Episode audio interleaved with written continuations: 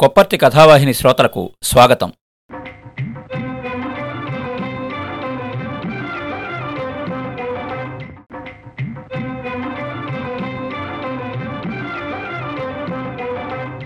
కథాభిమానులకు నమస్కారం. ఈ వారం మనం వినబోయే కథ చిట్ట చివరి సున్నా రచయిత శ్రీ భగవంతం. మీకు వినిపిస్తున్నది కొప్పర్తి రాంబాబు విశ్రాంత ఉద్యోగి ఇండియన్ బ్యాంక్ విజయవాడ. చిట్ట చివరి సున్నా కథ శ్రీ భగవంతం రచన. ఉలిక్కిపడ్డాను. ఆ English news paper literary supplement page పైభాగంలో ఎడంవైపు ఖాళీగా ఉన్న చోట పచ్చింకు పెన్నుతో ఎవరో తెలుగులో రాసుకున్న వాక్యాలు చదివి ఉదయం వీచివరి కిరాణా కొట్లోంచి కొనుక్కొచ్చిన రెండు కిలోల మైదాపిండిని శ్రీమతి ప్లాస్టిక్ డబ్బాలోకి వంపాక పొట్లంగా కట్టడానికి షాప్ అతను ఉపయోగించిన న్యూస్ పేపర్ని ఏ కాగితం ముక్క దొరికినా చదవకుండా ఉండలేని అలవాటు ప్రకారం రిలాక్స్డ్గా పడకుర్చీలో వెనక్కి వాలి చదువుతున్న నాకు ఆ పేపర్ మీద రంగుల కన్నా భిన్నంగా ఒక పక్కగా రాసి ఉన్న వాక్యాలు ఒక్క ఉదుటిన ముందుకు లేచి కుర్చీ అంచున కూర్చుండేంత ఉత్కంఠతని కలిగించాయి. ఎవరో అనామకుడు. బహుశా తాను పూర్తి చేయాలనుకున్న పనులని లిస్ట్లాగా రాసుకున్న వాక్యాలా ఉన్నాయవి. ఇప్పటిదాకా నేను ఎక్కడా చదవని చదివిన వారిని ఎవరినైనా కొంతైనా ఆలోచనకి గురిచేసే ఆ ఆకుపచ్చ వాక్యాల వరుస ఇలా ఉన్నది. ఒకటి. గదిలోని పుస్తకాలన్నింటినీ లైబ్రరీకి డొనేట్ చేయాలి. రెండు. బ్యాంక్ అకౌంట్ క్యాన్సిల్ చేసి ఆ డబ్బులన్నీ పని మనిషి రంగమ్మకు ఇచ్చేయాలి. మూడు. ఇంటికి ఉత్తరం రాయాలి. నాలుగు. సూయిసైడ్ లెటర్ రాసి జేబులో పెట్టుకోవాలి. ఐదు. జీవిత సత్యాన్ని తెలిపే ఆ పదార్థంతో పులుసు వండుకుని చివరిసారిగా తృప్తిగా భోంచేసి వెళ్ళిపోవాలి. అంతే. అంతవరకే రాసింది. రాసిన వ్యక్తి పేరు గాని సంతకం లాంటివి కానీ ఏమీ లేవు. పేపర్ అంతా తిప్పి తిప్పి చూశాను. ఇంకెక్కడా ఎలాంటి చేతిరాత కనిపించలేదు. భలే సరదాగా అనిపించింది. ఇదంతా ఒక వ్యక్తి నిజంగానే తన జీవితంలోని చివరి ఘడియల్లో రాసుకున్నదా? లేక లిటరేచర్ పేజీలో రాసుకున్నాడు కాబట్టి రచయిత అయి ఉండి తన రచనలో భాగంగా రఫ్ నోట్స్గా కానీ రాసుకున్న వాక్యాలా?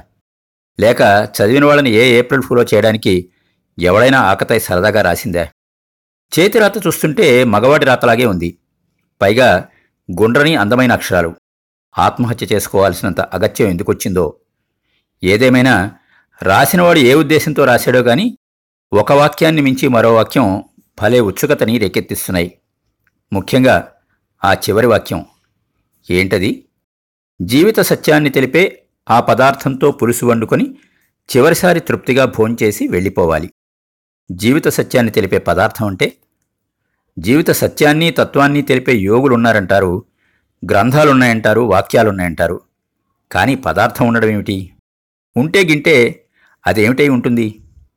వీడెవడో సామాన్యుల్లాగా లేడు. భలే ఆసక్తిని అగ్గిపొల లేకుండా వెలిగిస్తున్నాడు. మళ్ళీ ఆ వాక్యాల వరుసని పరిశీలించాను. ఒకటి రెండు మూడు నాలుగు ఐదు. జీవిత సత్యాన్ని తెలిపే ఆ పదార్థంతో పులుసు. చంపేశాడు. భలే సస్పెన్స్లో పెట్టిపోయాడు. ఇక ఈ రాత్రికి నాకు నిద్రపట్టినట్టే మిస్టిసిజాన్ని ట్రావెలింగ్ని ఫిలాసఫీని అత్యంత ఇష్టపడే నన్ను ఈ వేసవి సెలవుల మొదటి ఆదివారపు మిట్ట మధ్యాహ్నం తన ఐదో వాక్యంతో ఇట్లా ఒక అనామకుడు అభ్రపరుస్తాడని నేను కల్లో కూడా ఊహించలేదు.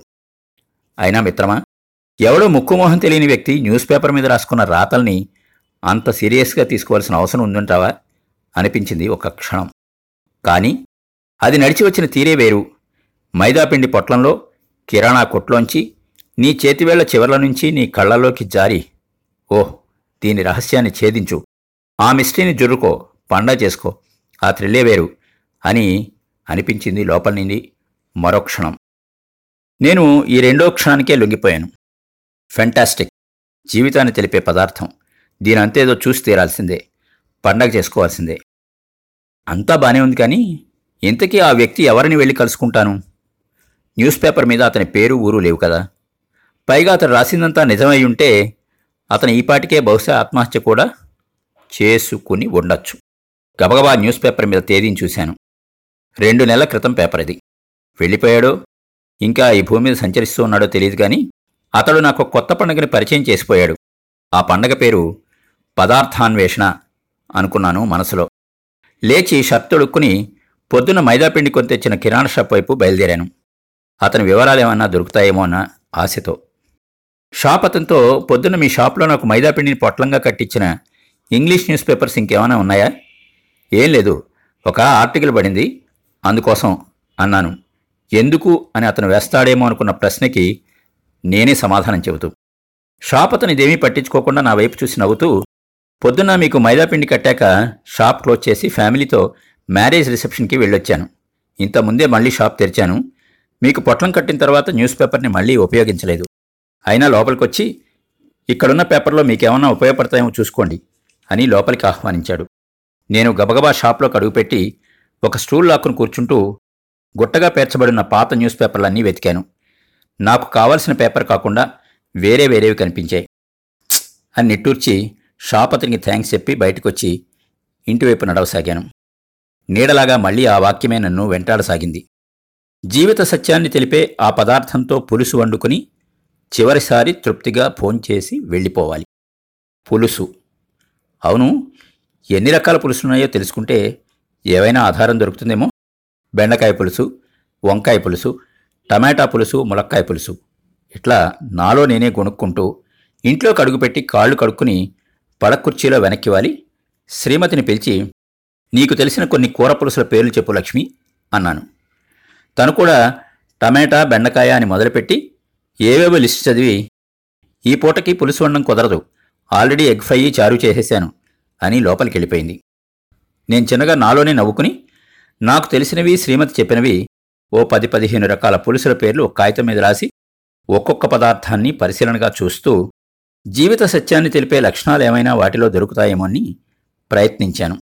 సొరకాయ బీరకాయ పొట్లకాయ. ఊహు ఒక్క కూరలోనూ జీవిత సత్యాన్ని తెలిపే లక్షణాలు కొంచెమైనా గోచరించలేదు. ఇదంత అర్జెంటుగా తేలే విషయం కాదనిపించింది. అయినా అంత తేలిగ్గా అవగతమైతే అది జీవిత సత్యం కాదేమోనని మళ్ళీ ఒక మానవ అనుమానం.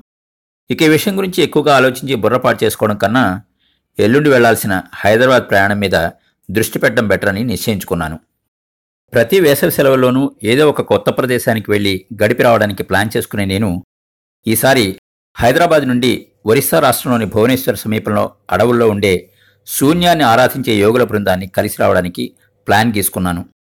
డిస్కవరీ ఛానల్లో పోయినేడాది వచ్చిన శూన్యారాధన యోగులు అనే ప్రోగ్రాం చూసి దేవుడు దేవతల్ని క్షుద్రదేవతల్ని కాకుండా శూన్యాన్ని ఆరాధించే వాళ్ళు కూడా ఈ భూమి మీద ఉన్నారా?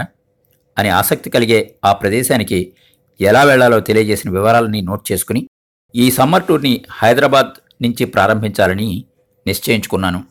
అయినా అట్లాగే ఆలోచిస్తూ ఆలోచిస్తూ ఆ రోజులోంచి దొర్లిపోయాను. రాత్రి నిద్రపోయాను. మర్నాడు నిద్రలేచి కాలకృత్యాలవి ముగించుకుని టీ తాగుతూ టీవీలో మార్నింగ్ న్యూస్ చూస్తున్న నాకు ఉదయాన్నే మరొక ఆశ్చర్యం కొలిపే సమాచారం ఎదురైంది. ఎల్లుండి నుండి హైదరాబాద్ జింఖానా గ్రౌండ్స్లో నెల రోజుల పాటు నేషనల్ ఫుడ్ ఫెస్టివల్ట. జింఖానా గ్రౌండ్స్ ఖానా గ్రౌండ్స్ కాబోతుందన్నమాట అని అనుకుని నవ్వుకున్నాను. నా బుర్రలో ఏదో ఫ్లాష్ వెలిగింది. సంతోషం పట్టలేక పెద్దగా కేక పెట్టాను. పులుసు. జీవిత సత్యాన్ని తెలిపే ఆ పదార్థంతో పులుసు వండుకొని అని చదివిన నిన్నటి వాక్యం గుర్తొచ్చింది. ఒక్క నిమిషం ఆలోచనలో పడ్డాను. ఇది కోయిన్సిడెంటా? లేక నిన్నంతా ఆ వాక్యపు ధ్యానంలో తీవ్రంగా ఉండడం వల్ల దేని చూసినా అది నా జిజ్ఞాసను సపోర్ట్ చేస్తోన్న అంశం అనుకుంటున్న. నా భ్రమ మరేదైనా. లేకపోతే నిన్న మధ్యాహ్నం పాత ఇంగ్లీష్ న్యూస్ పేపర్లో ఆ వాక్యాన్ని చదవడం ఏంటి?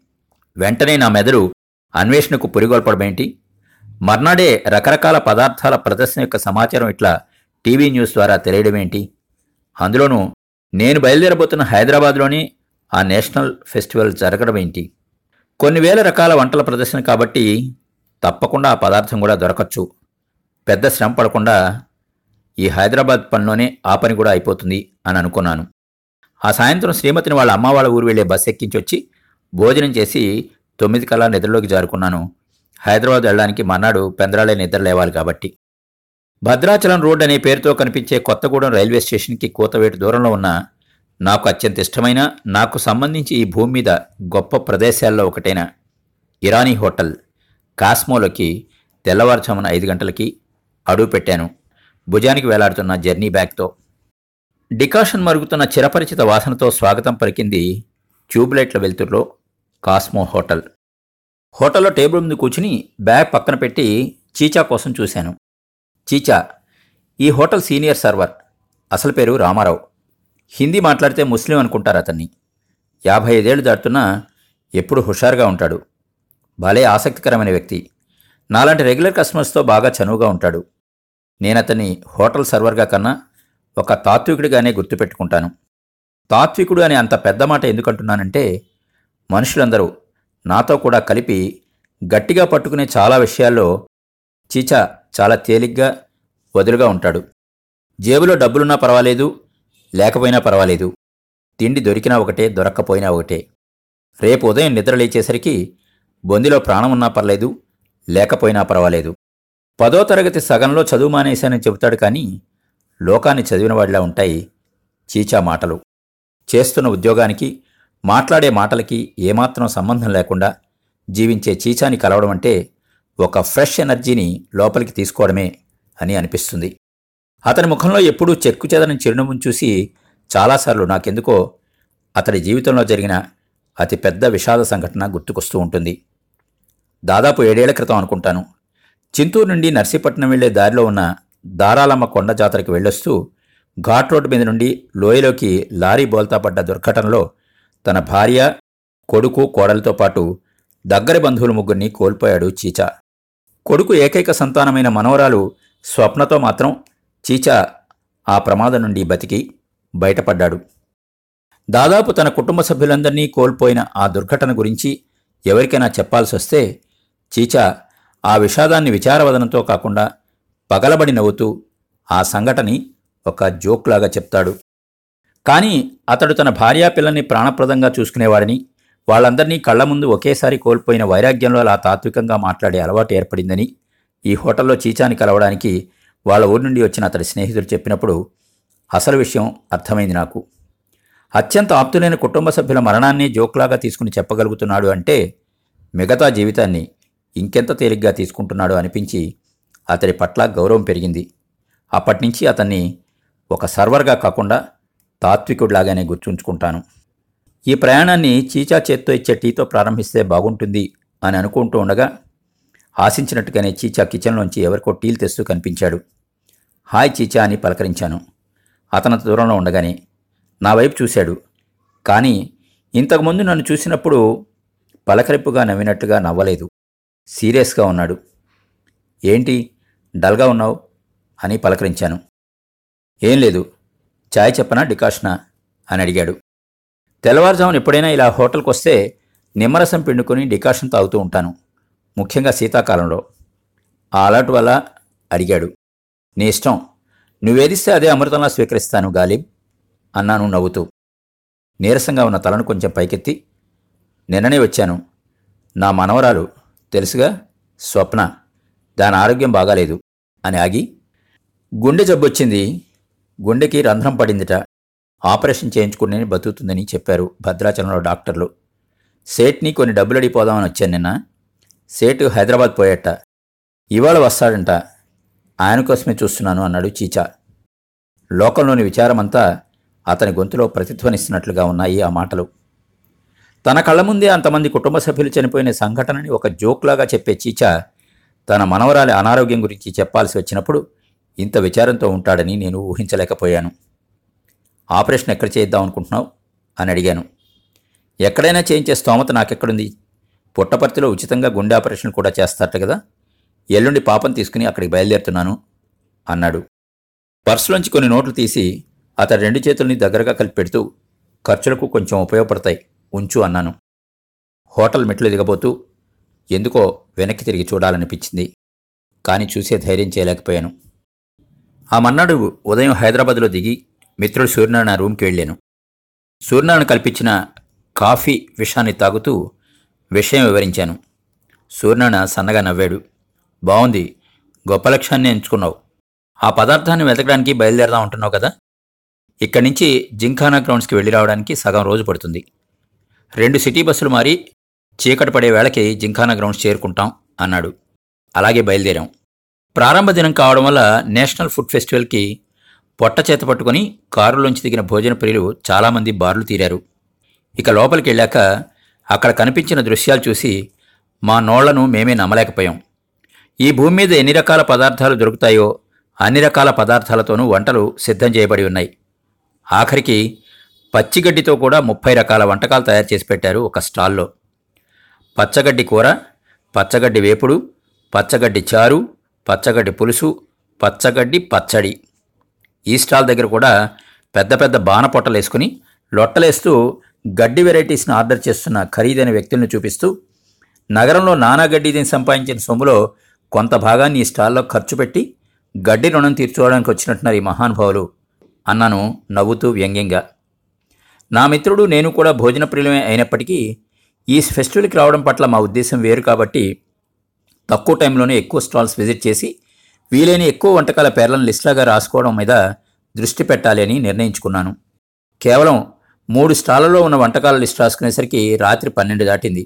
అన్ని రకాల వెరైటీస్ పెట్టారు ఒక్కొక్క స్టాల్లో. ఆ రోజు మరుసటి రోజు కూడా అటెండ్ అయ్యి దాదాపు రెండు వందల రకాల పదార్థాల పేర్లను రాసుకొచ్చి పొద్దుటి నుంచి సాయంత్రం దాకా వరకు రూమ్లో కూర్చుని ఆ పదార్థాల్లో జీవిత సత్యాన్ని తెలిపే ఆ పదార్థం ఏదైనా దొరుకుతుందేమోనని వెతుకుతూ గడిపాను. కానీ ఒక్క పదార్థంలోనూ నాకు సంతృప్తి కలిగించే ఆ లక్షణాలు కనిపించలేదు. దాని పట్ల ఆసక్తి మాత్రం పెరగసాగింది. నాలుగు రోజులు హైదరాబాద్ టూర్ అనుకుంటే మరో నాలుగు రోజులు పొడిగించబడింది. రిజర్వేషన్ చేయించుకుని అలవాటు లేదు కాబట్టి టికెట్ క్యాన్సిలేషన్ లాంటి ఇబ్బందులు ఏమీ లేవు. ఎలాగో వారం రోజులు ప్రయత్నించావు ఇంకో వారం ప్రయత్నిస్తే ఏమో దొరుకుతుందేమో ఇలాంటి ఫుడ్ ఫెస్టివల్స్ మళ్ళీ వస్తాయో లేదో ఆలోచించు అన్నాడు సూర్యనారాయణ. దేనైనా మొదలు పెడితే దాని అంత చూసేదాకా వదిలిపెట్టని నా మనస్తత్వం ఇంకో వారం రోజుల దాకా ఇక్కడే ఉండి దీని అంతు తేల్చుకుని హైదరాబాద్ నుండి బయలుదేరాలి అని నిశ్చయించుకుంది. ఫుడ్ ఫెస్టివల్ కూడా అయిపోయింది. ఫలితం మాత్రం శూన్యం. ఇక లాభం లేదు. రెంటికి చెడ్డ రేవడి కాకూడదు. ప్రస్తుతానికి పదార్థాన్వేషణ పక్కన పెట్టి ఇక్కడి నుంచి భువనేశ్వర్ బయలుదేరదామని అనుకుంటూ ఉండగా ఇంకో సంఘటన జరిగింది. ఆ రోజు ఉదయం సూర్యనారాయణ కల్పించిన కాఫీ తాగుతూ న్యూస్ పేపర్ తిరగేస్తున్న నాకు మళ్ళీ దిమ్మదిరిగిపోయే వార్త ఒకటి పేపర్లో కనిపించింది. నేటి నుంచి దేశ రాజధాని ఢిల్లీ ఫిరోజ్ షా కోట్లా మైదానంలో ఇంటర్నేషనల్ ఫుడ్ ఫెస్టివల్. వెయ్యికి పైగా స్టాళ్ళు పదివేల రకాల వంటలు. ఫినిష్. అయిపోయాను. మళ్ళీ చచ్చింది గొర్రె. ఈ పదార్థం ఇప్పట్లో నన్ను వదిలిపెట్టేలాగా లేదు మొర్రో అనుకున్నాను. అరే నిన్ననే దీని గొడవ పక్కన పెట్టి భువనేశ్వర్ వెళ్దాం అనుకుంటున్నానో లేదో మళ్ళీ ఈసారి న్యూస్ పేపర్ ద్వారా టెంప్ట్ చేస్తూ ఇది. మానవ జీవితంలో అత్యంత విషాదకర విషయాల్లో ఒకటి ఏమిటంటే వర్తమానంలో మనం చేస్తున్న అనేక పనులన్నీ తెలివైనవో కావో గొప్పవో కావో మంచివో కావో ఇలా చాలా వరకు మనకు అర్థమయ్యేది భవిష్యత్తులోనే. కొందరు ఆ భవిష్యత్ కాలపు సంతృప్తి పడబోయే క్షణాలనో పశ్చాత్తాప పడబోయే క్షణాలనో ఇప్పుడే తలుచుకుని ఊహించుకుని భయపడి ఇష్టం ఉన్నా లేకపోయినా వర్తమానంలో కొన్ని పనులు చేయడానికి సిద్ధపడతారు. నేను అలానే సిద్ధపడ్డాను. భువనేశ్వర్ వెళ్ళడానికి కాదు ఢిల్లీ వెళ్ళడానికి. నాకు వీడ్కోలు ఇవ్వడానికి సూర్యనారాయణ రైల్వే స్టేషన్ దాకా వచ్చాడు. మిత్రమా ప్రతి పదార్థానికి ఓ ప్రతి పదార్థం ఉంటుంది. పదార్థం ద్వారానే నీ జీవితానికి ఒక అర్థం పరమార్థం లభించాలని నా ఆశ అని వాడి చమత్కారంతో వీడ్కోలిచ్చాడు ఢిల్లీలో తెలుగు వాళ్ళు నిర్వహించే సదరన్ హోటల్లో దిగాను. కానీ ఏది ఎవరి చేతుల్లో లేనట్టుగా ఢిల్లీలో కూడా హైదరాబాద్ మాయే రిపీట్ అయింది. రోజు సాయంత్రం ఫుడ్ ఫెస్టివల్కి వెళ్ళి రకరకాల పులుసుల లిస్ట్ తీసుకుని హుషారుగా హోటల్ రూమ్కి రావడం రాత్రింబవళ్ళు కూర్చుని కుస్తీ పట్టి ఎందులోనూ నాకు కావాల్సిన దొరక్క నిట్టూర్చడం. అంత దిగుల్లోనూ నన్ను బాగా ఆకట్టుకున్న స్టాల్ ఒకటి కనిపించింది.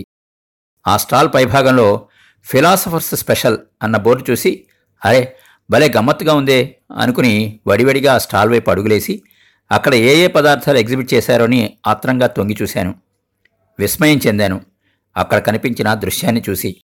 ఆ స్టాల్లో కొన్ని వందల మట్టి కుండల్లో నీళ్ళు నింపబడి ఉన్నాయి. అది ఒక చలివేంద్రం స్టాల్.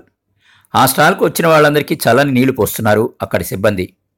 ఇదేనా ఫిలాసఫర్ స్పెషల్ అనుకున్నాను. దీనికి ఆ పేరెందుకు పెట్టారో అర్థం కాలేదు. ఎవరినో అడిగితే అది ఇండియన్ స్టాల్ అని వారణాసి యూనివర్సిటీ ఫిలాసఫీ డిపార్ట్మెంట్ వాళ్ళు ఏర్పాటు చేసిన స్టాల్ అని చెప్పారు. అప్పుడు అర్థమైంది. పుణ్యక్షేత్రమే కాకుండా అంత్యక్రియల విశ్వాసానికి కాశీ ప్రసిద్ధి చెందిందని అంత్యక్రియల్లో పగలగొట్టే కుండని సింబాలిక్గా తీసుకుని ఇక్కడ ఫిలాసఫర్ స్పెషల్ అనే కౌంటర్ ఓపెన్ చేసి కుండలో నీళ్ళు అందించడం అనే పనికి పూనుకొని ఉంటారని. అయితే స్పిరిచువల్ స్పెషల్ కల్చరల్ స్పెషల్ అని పెట్టాలి కానీ ఫిలాసఫర్స్ స్పెషల్ అని పేరెందుకు పెట్టారో? బహుశా తత్వవేత్తలు మాత్రమే మృత్యువు గురించిన సత్యాన్ని భయం కలిగించకుండా చెప్పగలరు కాబట్టి ఫిలాసఫర్ స్పెషల్ అన్న పేరు ఎన్నుకుని ఉండొచ్చా? తెలీదు. ఏదైనా వాళ్ళ సృజనాత్మకతకి జోహార్లర్పించి నేను కూడా గ్లాసర్ నీళ్ళు తాగి ఆ గ్రౌండ్లో ప్రయాణాన్ని తిరిగి కొనసాగించాను. లెక్క పెట్టుకోకుండానే ఢిల్లీలో రోజులు గడిచిపోయాయి. ఏటీఎంలోంచి మినిమం బ్యాలెన్స్ నుంచి డ్రా చేసిన డబ్బులు కూడా దాదాపు అయిపోయే స్థితికి వచ్చాయి మిగతా హోటల్ బిల్ పే చేయడానికి తిరుగు ప్రయాణ ఛార్జీలకు పక్కన పెట్టిన డబ్బులు మాత్రమే మిగిలాయి. అయిపోయింది. నెల రోజులున్నా ఢిల్లీ ఫెస్టివల్లో ఆ పదార్థాలని కనుక్కోలేకపోయాను. భువనేశ్వర్ అడవుల టూర్కి ఇక మళ్ళీ వచ్చి వేసవిలోనే వెళ్ళాలి అనుకున్నాను. ఎవరో అనామకుడు న్యూస్ పేపర్లో రాసుకున్న పిచ్చి రాతల్ని కడుపు మండిపోతోంది తలుచుకుంటే. చదివి సత్యాన్వేషణ వ్యామోహంలో పడి ఢిల్లీ దాకా వచ్చాను. హైదరాబాద్ అనుభవంలోనే బుద్ధి తెచ్చుకుని అట్టించటు భువనేశ్వర్ వెళ్తే సరిపోయేది. ఇప్పుడు మొత్తుకుని ఏం లాభం? అయినా ఆ మైదాపిండిని న్యూస్ పేపర్లో పొట్లం కట్టించిన వీధి చివర కిరాణా కొట్టువాడిని అనాలి. ఎవరినంటే ఏం లాభం ఇప్పుడు? నిందించుకోవాలంటే నన్ను మించిన అర్హత గలవాడు మరొకడు లేడు.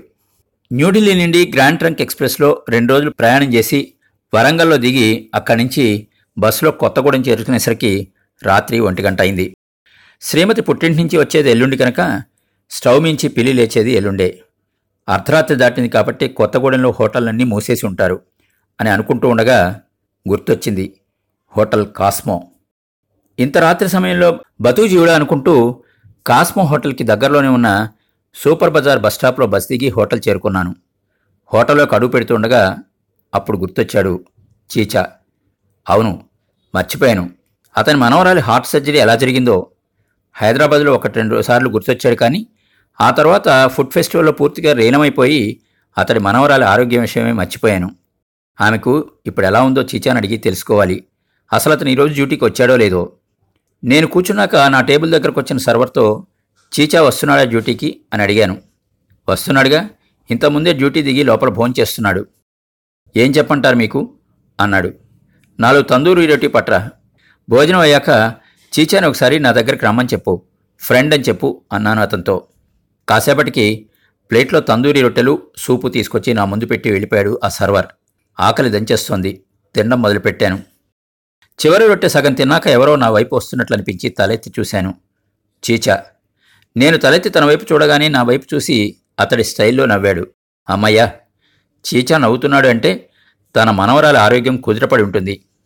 హుషారుగా నా దగ్గరకు వచ్చి ఏంటి? అప్పుడు బయలుదేరిన టూర్ నుండే వస్తున్నావా? అంతా క్షేమమేనా? అని నా ప్లేట్ వైపు చూసి ఇంతకుముందే బిర్యానీ అయిపోయింది ఇంకో రెండు రోటీ పట్రానా? అన్నాడు. వదిలే సరిపోయింది. ముందు నువ్వు కూర్చో. సరే గాని నీ మనవరాలకి ఇప్పుడు ఎలా ఉంది? పుట్టపర్తి వెళ్ళొచ్చారా అని అడిగాను.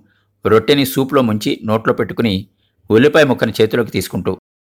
చీచా నా ఎదురుగా ఖాళీగా ఉన్న బల మీద కూర్చుని వెళ్ళొచ్చాం.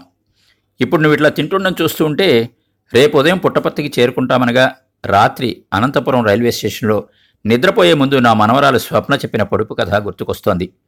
నీకు చాలాసార్లు చెప్పే ఉంటాను. అది కొత్త కొత్త పొడుపు కథల్ని సొంతంగా అల్లి గమ్మత్తుగా చెప్పి మమ్మల్ని విప్పమంటుందని.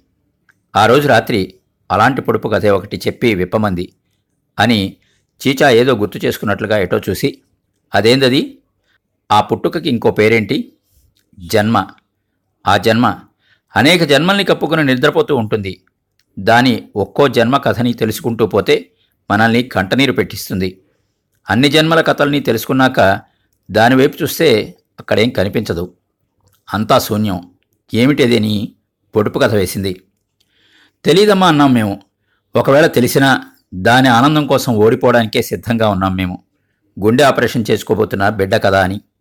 అది మా అందరి ముఖాల్లోకి ఒకసారి చూసి చెప్పేస్తున్నా. ఉల్లిపాయ. దాని ఒక్కొక్క పొరని విప్పి చూస్తే చివరికి కనిపించేది శూన్యమే కదా తాతయ్య అని నవ్వింది నా తల్లి. చీచ చెప్పుకుపోతున్నాడు. వింటున్న నాకు చప్పున ఏదో స్ఫురించింది. అట్లా స్ఫురించడం క్షణంలోనే పొలమారడం రెండు వెంట వెంటనే జరిగిపోయాయి. పెద్దగా దగ్గాను. కళ్ళలో గిరున నీళ్ళు తిరిగాయి. ఎవరో గుర్తు చేసుకుంటున్నారు. స్వరం తప్పింది. చీచా ఏదో అనబోతున్నాడు. అవేమీ నాకు వినిపించడం లేదు. హఠాత్తుగా నా తల్లో ఏదో మెరుపు మెరిసి ఆ స్థితిలో అలా ఉండిపోయాను. ఉల్లిపాయ. ఒక్కొక్క పొరని విప్పి చూస్తే చివరికి శూన్యం తత్వం సత్యం జీవిత సత్యాన్ని తెలిపే పదార్థం పులుసు. ఉల్లిపాయ పులుసు.